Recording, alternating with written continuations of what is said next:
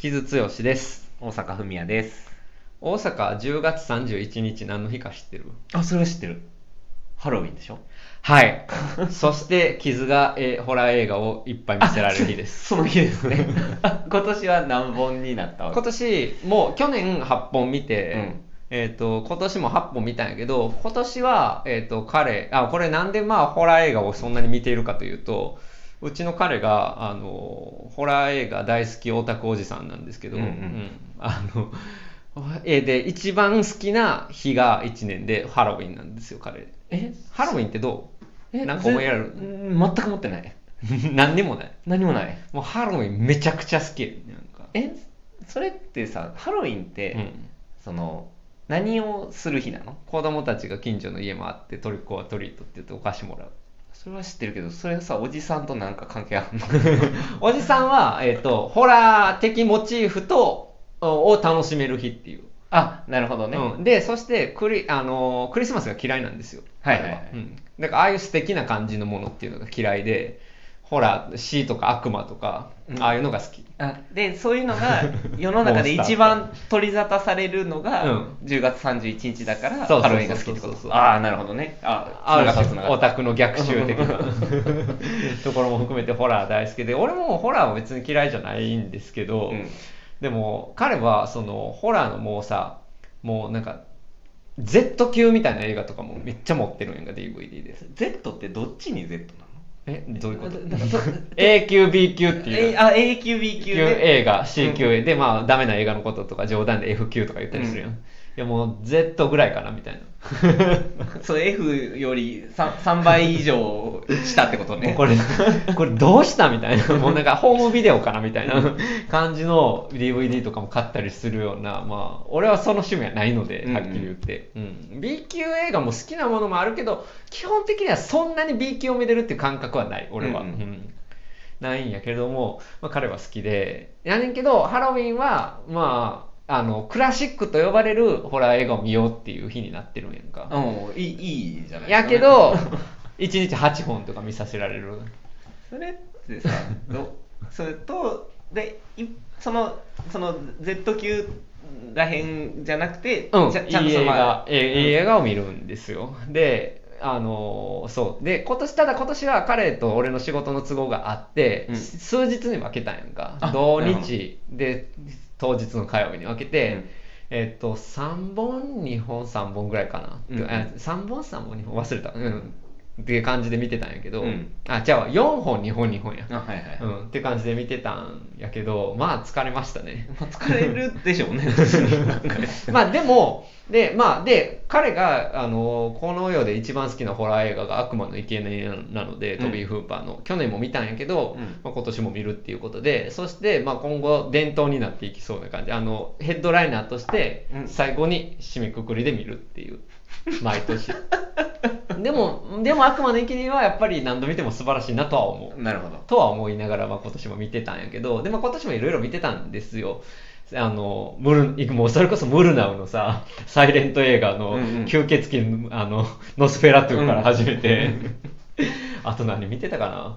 いろいろ。あ、で、そうそう。で、ロバート・ワイズのタタリっていう映画があるんやけど、うんうんホーンティングっていう映画があって、それを、えっ、と、でね、ほとんど、えっ、と、まあいろいろ彼が見たいのをリストアップしてて、で、ほとんどもう UNEXT に入ってんねん。うんうんうんで、もう UNEXT のマイルシのビャビャビャって入れて、それでほとんど見れれたんやけど、えっ、と、吸で、吸血鬼のフェラットが見られへんかったから、ツタヤで借りたんやんか、取り寄せで。うんうんうんで、やねんけど、たたりがないわけですよ。うんなくて、で、ツタヤでその取り寄せで調べたんやけど、もう一歩もなくて、うん。で、結局彼が持ってた DVD で英語字幕つけてもらって、まあそれで見たっていう感じやねんけど、いや、これ問題やなと思ってさ、え？それはない？などこにもないっていうこと？どこにもない、うんうん 配信になくて、うんだから DVD 持ってないとうんうん。見れませんっていう状態に今なっていて、とはいえさおうちの彼とかさ数千本とかブルーレイとか DVD 持っててさ、俺そんな人生送りたくないわけ。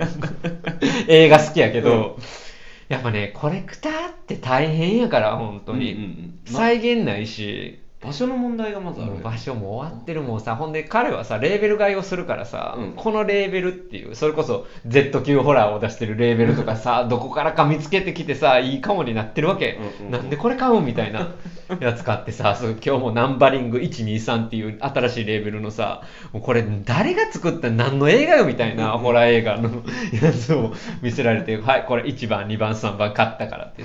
つまり今後も続くってことやねんけどもうどこに置くんっていう話でさ 一緒に住んでない。基本的には彼の家やから今はいいんやけど、うん。今後一緒に住むとかになったらどうなるんやろってゾッとするんやけど、うん。だからコレクターとして生きるのも大変やしさ、うん。どうなっていくんやろうなっていうのを考えたっていうのが今年のハロウィンでしたね。えそれはその彼がどうなっていくんだろうなっていう。違う違う。あのあの日本におけるクラシック映あ画はいはいの視聴環境っていうのがどうなっていくんやろうなっていう、まあ、前々から言われてる問題、うん。アーカイブ問題ですねいやなんかどっかがどっかがやってくれへんのかね。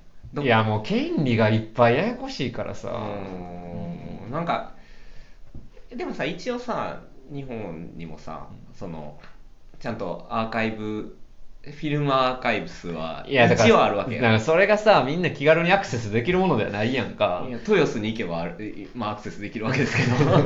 気軽にはアクセスできないですよねでまあそれがさやっぱりストリーミングによってさだからもう本当に8本中6本は UNEXT に入ってたから、いい時代になったなとは思うんやんか。いや俺もそう思ううよ、ん。けどやっぱり最後の砦として TSUTAYA でお取り寄せはできててほしいからうん。たたり、あたたりないんやロバート・ワイルズのってなったっていうのが今年で。えそれあそうかでもえ日本で DVD 発売がされてる？されてる。あ、うん。されてるけどレンタルないんや、うん。うん。ああなるほどね。で渋谷の TSUTAYA がさリニューアルで閉まったやんか10月で、でそこに関してもいろいろやっぱ思うことあってさ多分戻ってくることには、ま、頃には前のような TSUTAYA のあり方は多分ないやろあそこの渋谷のさ、で多分ディスカスに TSUTAYA は集中させんのかな分かれへんけど。あでもなんかそういうふうに記事には書かれてる多よな。分ね。でお取り寄せにしていくんでしょうね。そういう貴重なさものうん配信に出てないもの貴重なものっていうのはさ。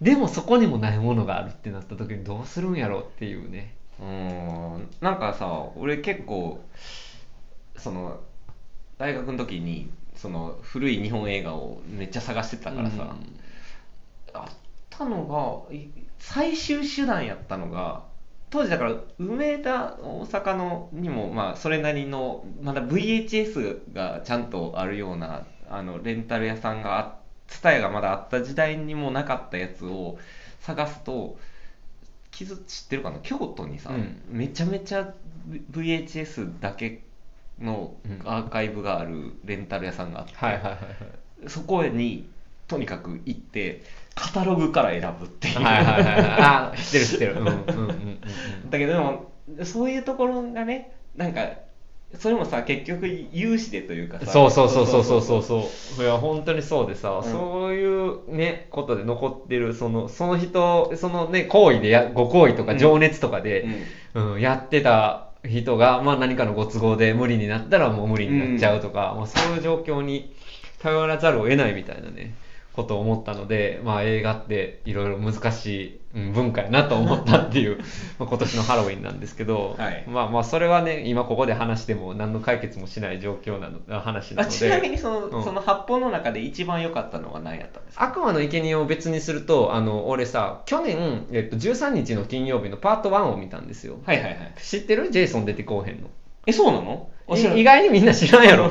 あの実は一作目ってお母さんやからね。お母さんの話からあーはい。うん始まって。あまああそれはなんかまあ、ジェイソンが、まあ、その湖であの溺れたみたいな話出てくるんやけどジェイソンがあのホッケーマスクかぶって襲ってくるのってあの全然後やからね。あそうなのね、うん、でそれをパート1を見てあなそうかそうやったなと思いながら見ててで今年パート2を見たんですよ、うんうんうん。あの でパート2を見て、まあ、す一応そのクラシックではあるんやけどでちなみにまだホッケーマスクかぶってないからジェイソン出てくるけど またただの布のかぶり物してるんやけど。やっぱね映画としてはねやっぱそんなに優れてはないなと。は なった。それがベスト。いや、違う違う違う違う違う。違うじゃじゃなくて？全然全然。で、で、その後に、その直後に、あの、ハロウィンを見たんですよ、ジョン・カンペーターの。はいはいはい。それは知ってそしたらもう明確に映画としての出来のクオリティが違うなって思って、やっぱ監督って大事やなと思ったし、で、ホラー映画って明確にやっぱりその監督の力量っていうのが試されるジャンルであり、だからこそ若手が、あの、才能ある若手が出てくるジャンルやなっていうことを改めて思ったっていう感じで、だからまあ基本的にはクラシックを見ているので、うんうんうん全部良かったですよ。あの、エクソシストね、この間亡くなったウィリアム・フリードリンキンのエクソシストを見直したりとか、うんうん今度今度続編が出るので、新しいやつ。あのそのために見直したりそうしてたら、非常にあのショッキングな場面で 見せるという感じやったりするので、それも面白かったんやけど、で、あの、アリアスターのヘレディタリーも一番新しいものとしては見たんやんかあ。なるほどうんあの、彼がすごい好きやし、まあ俺も大好きな映画やって、うんで、俺は公開当時2回見て、で、それ以来久しぶりに見たんやけど、ヘレディタリー素晴らしいなと思ったね。いや、もう何回見ても素晴らしいと思った。あの怖いかな怖かった俺さ、ヘレディタリー怖いってよく言われるんやけどさ、うん怖いとはちょっと違うねんな、やっぱり。いやあのやっぱあの最後のカタルシスはすごいなと思ったけどいやだあれはい一緒に見に行ったんですよ、うん。多分そのそうそう2回のうちの1回は、もう俺でもそのあと晩飯食いに行ってつあの1杯目のビール飲むまでずっと怖かった うん、そうなんかな。なんか、いや、じゃあ多分体勢がなくて。いや、ヘレディタリーね、やっぱ久しぶりに素晴らしいなと思ったね。やっぱ本当にモダンホラーの傑作で、だから、まあ、悪魔の生贄もホラーのクラシックの傑作やけれども、多分ヘレディタリーも50年後とかぐらいうんにうん。そのポジションにあるやろうなっていう感じはするぐらいの説得力があったので、うん。っていう感じはあったね。そういう感じで、なんかまあ、俺もさ、ホラー、ホラーのだというジャンルに関して大ファンかと言われるとちょっと難しいところあるから、こうやってまとめてホラー見る機会はあるのはいいなとは思ったりはいろいろ発見があります発見ある。うんうんしなるほどね面白かった。ううんん。で、まあ、そのハロウィンに関しては、それこそ新三部作が、あの、デビッド・ゴードン・グリーンが作ってるけど、まあ、それはさ、もう明らかに強くなった、強くなったおばさんとして出てくるんやけど、ジェイミー・リー・カーティスが。そこら辺にやっぱりそのジャンル映画だからこそ時代の価値観を更新できるみたいなこともあるしね。もうね、今、ハロウィン、あの、演出としてはすごく良かったんやけど、ハハロウィン今見直したら今もうローリーはもうただ逃げるか哀れな若い女性しでしかないからね。まあ、逆に言うと現代版ちょっとやりすぎやねんけど、強すぎやねんけど、銃カチャってやってる。やりすぎやねんけど、まあでもまあそういうこ時代の変遷みたいなものを見れるジャンルでもある。なるほどねっていうことで学びが多かったですね。うんっていう感じで、もう、もうね、本でさ、あの、それとは別にさ、今、ネットフリックスのさ、ああの、アッシャー家の崩壊うんを間に見てるからさ、エドガーポ、えーエドガー・アラン・ポーの原作のドラマで、あの、マイク・フラナガンがやってますけど、まあ、すごい見事な、今風の、それこそモダンホラーとして作ってるけど、もうだからさ、もうホラーばっかり見てた。なんか。いやあものううんいいいいカップルだと思いますよ っていう感じで。うん。っていうね。はいうんはい。っていう感じで。大阪は何を見てたんですか？最近は。最近ですか、うんラグビーのワールドカップをずっと見てましたねラグビー好きやもんねそう。ラグビー好きな人って結構珍しいと思うけど、特に俺らの世代とかで。そうやと思う、うん。ラグビーやったことあんの？とねまあ大学あ大学ない高校の体育とかでやったぐらいかな、そうやんな。だから、当事者の人が好きっていうイメージ。だから、すごうんく、もちろんね、熱心に。いやそうなのよ、うん。なんで好きなの？日本では。うん。でもさ盛り上がったやん。一応この間の4年前の日本のワールドカップの時、ね。うん。日本頑張ったからね。うんうん。でも俺は一応自分の中では一番その観戦してて面白いスポーツはラグビーであるっていうふうにうんうんうん。一応思っててなかなかでも理解してもらえないのよね。まあ、ちょっと渋いイメージになるよね、うん。日本だと。なんかやっぱルールが難しいみたいなのがはい結構言われるかなと思ってるけど。でも結構だからさ4年前のににわかファンが増えたっていうのは、あこれは素晴らしいことやなと思って。だからあのあんまりよく分かってなくても楽しめるスポーツであるっていうことが証明されたんじゃないかと思ってたんやけど、うん結局あんまり盛り上がらへん その後。うん。あったかなと思って。そうだね。だからスポーツとして面白いっていうこと。スポーツ観戦するスポーツとして面白いなっていうふうに俺は思ってて。だから振り返ってみたんですけど、えっ、と2000ん？2003年ぐらいからのからちゃんとワールドカップずっと見てるのね、うんうんうんうん。すごいな。今年とかさ俺もだからさ大阪がそんなに言うからちょっとは見ようかなと思ったんやけど、でもやっぱり4時とかやからさ。あ4時やったね、うん、あの昼夜逆転してる俺でもちょっと厳しかったので、うん。やっぱりニュースとかでとかニュース記事とかでしか見見る感じでしかなかったから俺。日本戦以外も4時に起きて見てたからね。すごいな。いやでもやっぱそして面白いっていう魅力をなんかいろんな人に理解してもらいたいなっていう気持ちはずっとあって。うんうん。それなぜですか？競技人口が増えてほしい。競技人口が増えてほしいっていうよりも、えっと現実的な問題としては、あのリーグワンっていう今やってるそのプロのリーグっていうのが、えっとのあの民放の放送が増えてほしいと。あの地上波の放送が増えてほしい、まあそうん。っていうのが現実的な あれとしてはあるけど、まああとはそのもうちょっとなんかラグビー好きなんですよ、うん。ワールドカップ見てますかみたいなのに対して、うん。まあ普通に共感してくれる人 もうちょっとおってもええんちゃうのっていう。なるほどね。あので大阪がそんなに言うからさで一緒にさワールドカップのさ試合とかさそのバーみたいなところにさ見に行ったこともあるしさ。あ4年前ね。うん。分からんなりに面白かったんやけど、俺も。でもこれさほんまに言い方気をつけなあかんけどやっぱねやっぱゲイにとってねラグビーを見るっていうことはね非常にね文脈がありすぎうてん難しいんですよね。えそれはそのみん目に映るものが多いってこと？うん、っていうかあのまあゲイのモテの王道なんですよ。ラグビー選手が。ラグビー選手的体格のごつい人たちが、うん。うん。でかつ、まあ、特に日本かな、まあ、もちろんイギリスとかでもあるやろうけどやっぱりラグビー的なファンタジーっていうのは他のスポーツよりもあって、うん。うん。でもうそれこそゲイバーとかゲイの友達とかに会ってさ「いやラグビー好きなんですよね」って言って「お前それか体みたいだけやろ」みたいな感じでもう終わるんですよ。終わるは言い過ぎかもしれないけど。話題が終わる。と終わる、いや、終わるっていうか、いや、話題が終わるへん。なんか、え、どこ、どういう感じが、どういう感じがいいとか、そ、そっちでもう下世話の方向で盛り上がっちゃうんですけど、うん。だからそこでしかないっていうか、うん。スポーツとして見られへんっていう複雑な思いがあって、うん。で、実際俺も、まあ、傾向としてごつい人の方が、まあ、若干好きやから、もうなんかそういう目でスポーツを見ている、いいんだろうかという両親の呵責。うんうんと、まあ、でもっと言うなら俺ももうおっさんになってきたから、うん。もうワールドカップの第一線の選手とかもう余裕で年下ですよ。年下ですよ。年下をそういう目で見てるんじゃないかという罪悪感。っ 罪悪感 ていうのが、ねうん。あるからやっぱ難しいな。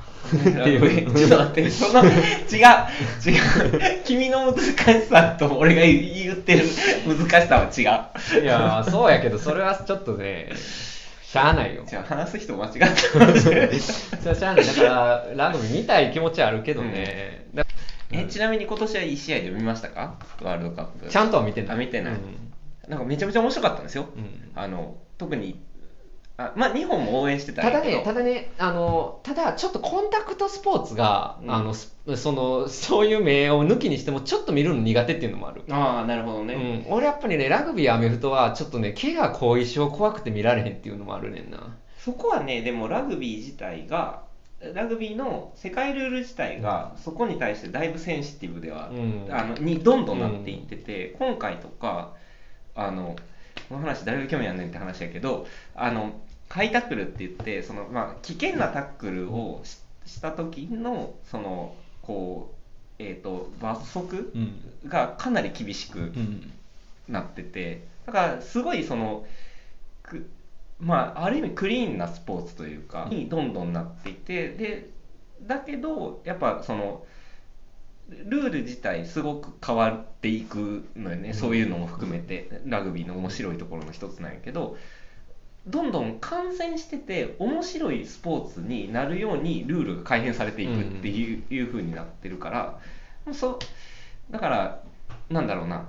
コンタクトスポーツではもちろんあり続けるけれどもそこだけじゃない全体的なスポーツとしての面白さっていうのがこの本当にこの10年ぐらいどんどん広がっていってるのはいいところだと思ってます。うんそうかだね。ら、まあまあそこのそこにまあそそこが苦手っていう人にあえて見てくださいとは思わないけど、そうじゃないところでも面白みがあるよというふうには思ってるんですけど、うん、まあね。まあ大阪スポーツ好きやもんな。だから俺やっぱりさなんか本当にじゃあスポーツめちゃくちゃ好きなのかって言われたらちょっと難しいところは見てたら楽しいし、いわゆるスポーツ嫌いってことはないんやけど、うん。全然あのウィンタースポーツとか結構好きやし見るの。あそうやね、うん、あとテニスとかも好きやねんけど、うん、でも例えばさうんサッカーのワールドカップとかも見るけどやっぱりなんか国対抗であそこまでバーってなるのとかはちょっとうってなったりもするし、うんオリンピックとかもやっぱちょっとうってなるしとか結構やっぱスポーツ難しいなと思うとは思ういろいろ。そうね、まあその世界大会とかってなってくるとやっぱそのナショナリズム的なものがどうしても乗っかってくるからね、うん。だからあと勝敗っていうこともあったりとかするし、うん。なんかうんそうね。まあむずまあだからそこに対してそのいや違うよっていうふうには全然思わへんし、まあ、それこそあの近年オリンピックに対してどうかなって思ってたところもあったりはするからあれないけど、もうラグビーは好きすぎてあのその辺の理性吹っ飛ぶ。好きすぎて理性吹っ飛ぶのは良くないんじゃないですか？いやだからやっぱすえっ、とねまあ言い訳になるけど、うん。やっぱもう大会自体をずっと追っかけちゃうわけなんですよ、どうん。どこの国がどうのこうのっていうより、やっぱゲームとしてのこう面白さっていうのが、やっぱ頂頂上決戦的になるから、めちゃめちゃその出てくる可能性が高いから、やっぱ名試合を見たくって、でなんかもうそこで見てるから、まあ、試合自体を見ちゃうといううんか、うん。まあ、もちろんねそうやしそれこそさ立場が違う人たちが同じ試合の同じ素晴らしいプレーを見た時にある種の一体感みたいなものが生まれるっていう話はやっぱりスポーツ好きの人からすごく聞くので、うん。まあ、それはなかなか変え難いことやしあるいはやっぱりポップカルチャーに通じるところでもあるから、まあいいんやろうなとは思いつつも、うん、ちょっとラグビーはサッカー以上になんかこう難しいなとは思ってる俺らは。なるほどね。そのそのさっきの観点で言ういやだからちょっと見ててもやっぱかっこいいもんねみんな。いやかっこいいですよ、うんそらかっこいいですよ、うん、いやてかかっこいいっていうのはもう俺はもうセクシーよりでのかっこよさを感じるやっぱり。なるほどね。セクシーやなと思いながらやっぱりちょっと見ちゃうから、うん。なるほどなんです。だからあの今回ちょっと言わしてあのベストマッチは、準々決勝の,、うん。あの南アフリカ対フランス、うん。これはもうすっごい試合やから、うん。もしあの見れるんやったら普通になんか本当に映画的展開なのよね、はいはい。すごいドラマチックなあの試合やからここは40分かける2の80分間見ても損はないしあんまりルール分かってなくてもスーパープレイ超続続出するから、うんうん。めちゃめちゃ面白く。うん。でその中ででも一番良かったのはチェスリン・コルビっていう南アフリカの14番のうん。ウィングの選手がめちゃめちゃ足が速いっていう人があのめちゃめちゃ活躍するから、まあ、その人も含めてみんな見てみると割と面白いラグビーの面白さを感じられるかもしれないなるほどね。まあ、難しいな。なんかさそのむちゃくちゃ足が速い。だからその人間の身体能力に感動できるかどうかっていうのもちょっと人によって分かれるよねあまあまあそれはそうね、んでやっぱりそれもやっぱそのラグビーをは割と見てる人だからこそなんか分かるその身体能力の使い方の凄さみたいなところもあるからうんまあまあそれはあるんやけど。まああの一応おすすめの試合として。なるほどね。けなんか決勝はさむしろカード出まくって荒れたみたいな話聞いたけど。あそうね、うん。そのそのチェスリン・コルビが最後あの退場になって出られなくなるっていうのがあったりして、まあ決勝よりも準決勝よりも準々決勝のその7対フランスとあとアイルランドとニュージーランドの試合ってその2試合が多分その今回の俺の見てた中で言うとベスト2つのやったかな。でもまあ決勝はやっぱり決勝で、うんうん。南アフリカ対ニュージーランドあのインビクタスのあイーストウッドの映画のね、うん。の時の決勝と、まあ、同じカードっていうはいはいはいはい。うん。まあまあ伝統のあの一戦っていう感じではあるけど、うん。っていうその拮抗したチーム同士の戦いとしては面白かったけど、うん。まあ試合の盛り上がりとしてはそのい今言った2試合やったかなって感じ。なるほどね。なんかやっぱりさちょっとこれの前に話してたけどさスポーツってほんま映画にするの難しいなっていうのはすごくあるやん。う。ん。あのだからそのさっき大阪がさ試合見ててさ映画みたいやなってドラマティックやなって言ったけど、それってむしろさだから映画よりも実際のスポーツの試合の方があるやんやっぱり。いやそうやねん。で本当に、うん。で映画を見た方がさいやこんなんありえへんやんみたいな、うん。逆にしらけたりするやん、なあとなんか最後で逆転するとかさ、うん。ででやっぱププレー自体どれだけ映像頑張ったとしても、やっぱその実際のプレー自体の、なんていうか美しさみたいなのに対してやっぱちょっと劣化したものとして、うどどうしてもカメラに捉えられちゃうから、まあその辺も含めて難しいよね。なんかその試合のシーンとかっていうのが特になんやろ。やっぱ実際のスポーツ感しかもそれをリアルタイムで見てるっていう時の感動よりもやっぱ劣ってしまうっていうのは多分制映画制作者側も特にスポーツが好きであれば好きであるほど思うと思うから、まあ、難しく感じるやろうなと思うし、まあ、やっぱそう。見てる側としてもそう。そうね。だから俺好きなスポーツ映画っていうお題があったら答えられへんなと思って。ああそうやね、なまあでもボクシング映画っていうのはさあ出ました、うん。ボクシング映画問題、うん。一定のジャンルというか。もちろんもちろん。特に日本やったらいまだに作られ続けてるジャンルやけど、ボクシングはどうどボクシング映画まあ実際子供の頃ロッキーは割と好きで見てたけどうん。ーんはジャンルとして思い入れがあるかっていうとそうではない。うん。なあでもだからこの間のえっ、と何やっけあのうクリード？クリード見てない。稽古目をあそう稽稽古ごめんよすまでもあれもさジャンル映画としてのボクシング映画かと言われるとちょっと難しいいやそうだよね。やんうんうん。そうそう。でやしさボクシング映画もさ試合そのものっていうよりはやっぱりそこにあるうんうん。背景にある人間ドラマだったりとか、まあロッキーだったらロッキーのさあの恋人とのエイドリアンとの関係とかさそういうことがあるからこそやろあれってやっぱり映画としては。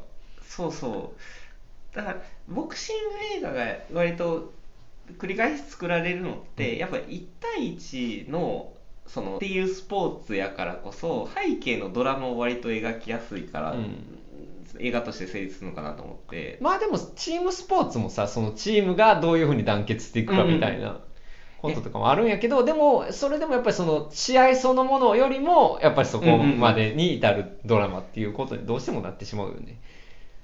2時間弱のドラマやとそのなんていうかチームスポーツだとどうしてもそのフォーカスできるのがキャプテンとか割とそのん本当に一人二人になるっていうところも難しいのかなと思って、うん。だからそれで言うとそのスポーツテーマにした映像作品だとき最近だとやっぱテトラスト面白かったのはやっぱあのドラマとしての、うん。ちょ長さがあったからこそ、うん。わ割とか各そのチームメンバーの描写っていうのがしっかりできてたからこそ、まあ、そこまですごいクオリティ高かったわけでもないけど試合のシーンみたいなのも、なんていうか面白くというか割と感動して見れたところもあったのかもしれんな、まあね。うん。なんか最近その本当にピュアなスポーツ映画としてはむしろだからスポ「スラムダンクみたいな映画の方がうんうんうんあるんかなと思いながらまあ見たりはしたけどね、うん。という感じでね。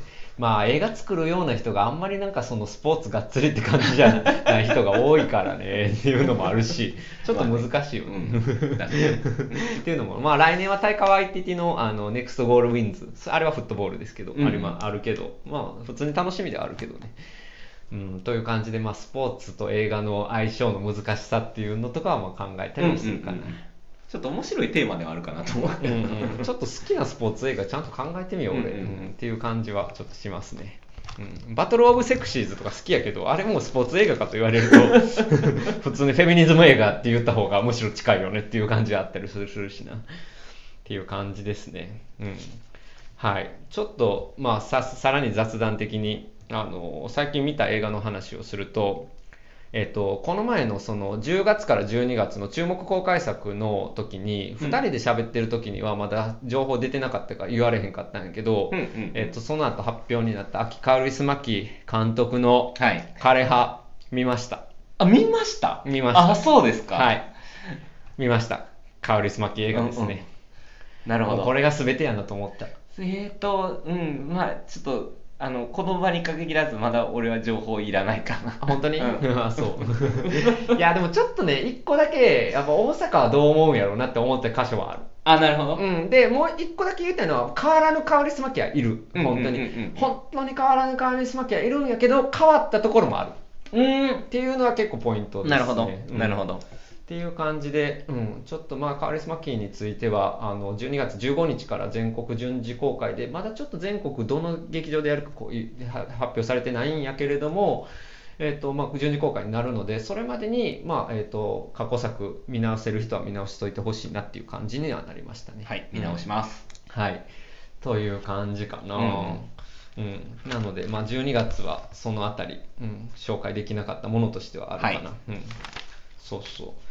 あとはね、あの、アリアスターのボーア、ボーイズ・アフレードうん。が、ボーア恐れているの放題で、すごい、直訳放題、素晴らしいよね。えー来年2月に決まったりとかあるんやけども、あの、それとは別に12月、エクソシスト信じるものが、あの、これエクソシストオリジナル見直したんやんか。あそうでさっきのハロウィン企画でね、うん、そうそうそうそう。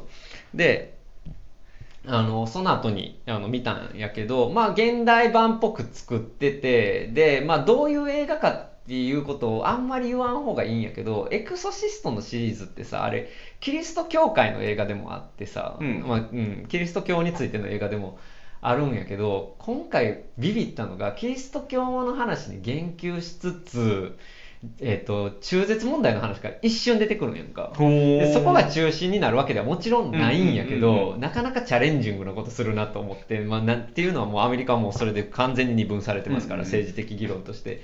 チャレンジングなことするなと思いながら似てたら結構その宗教のもとに人々が集まるっていう風にも見える映画なのでうん。あこれなんかなかなかどう捉えたらいいんやろうなって思って見た映画やったね。えー。えそれはだからそのこ肯定的に宗教のものに人が集まるっていうのを描いてるってこうーん必ずしも肯定とは言われへんけど否定的でもない。とああなるほどね、うん。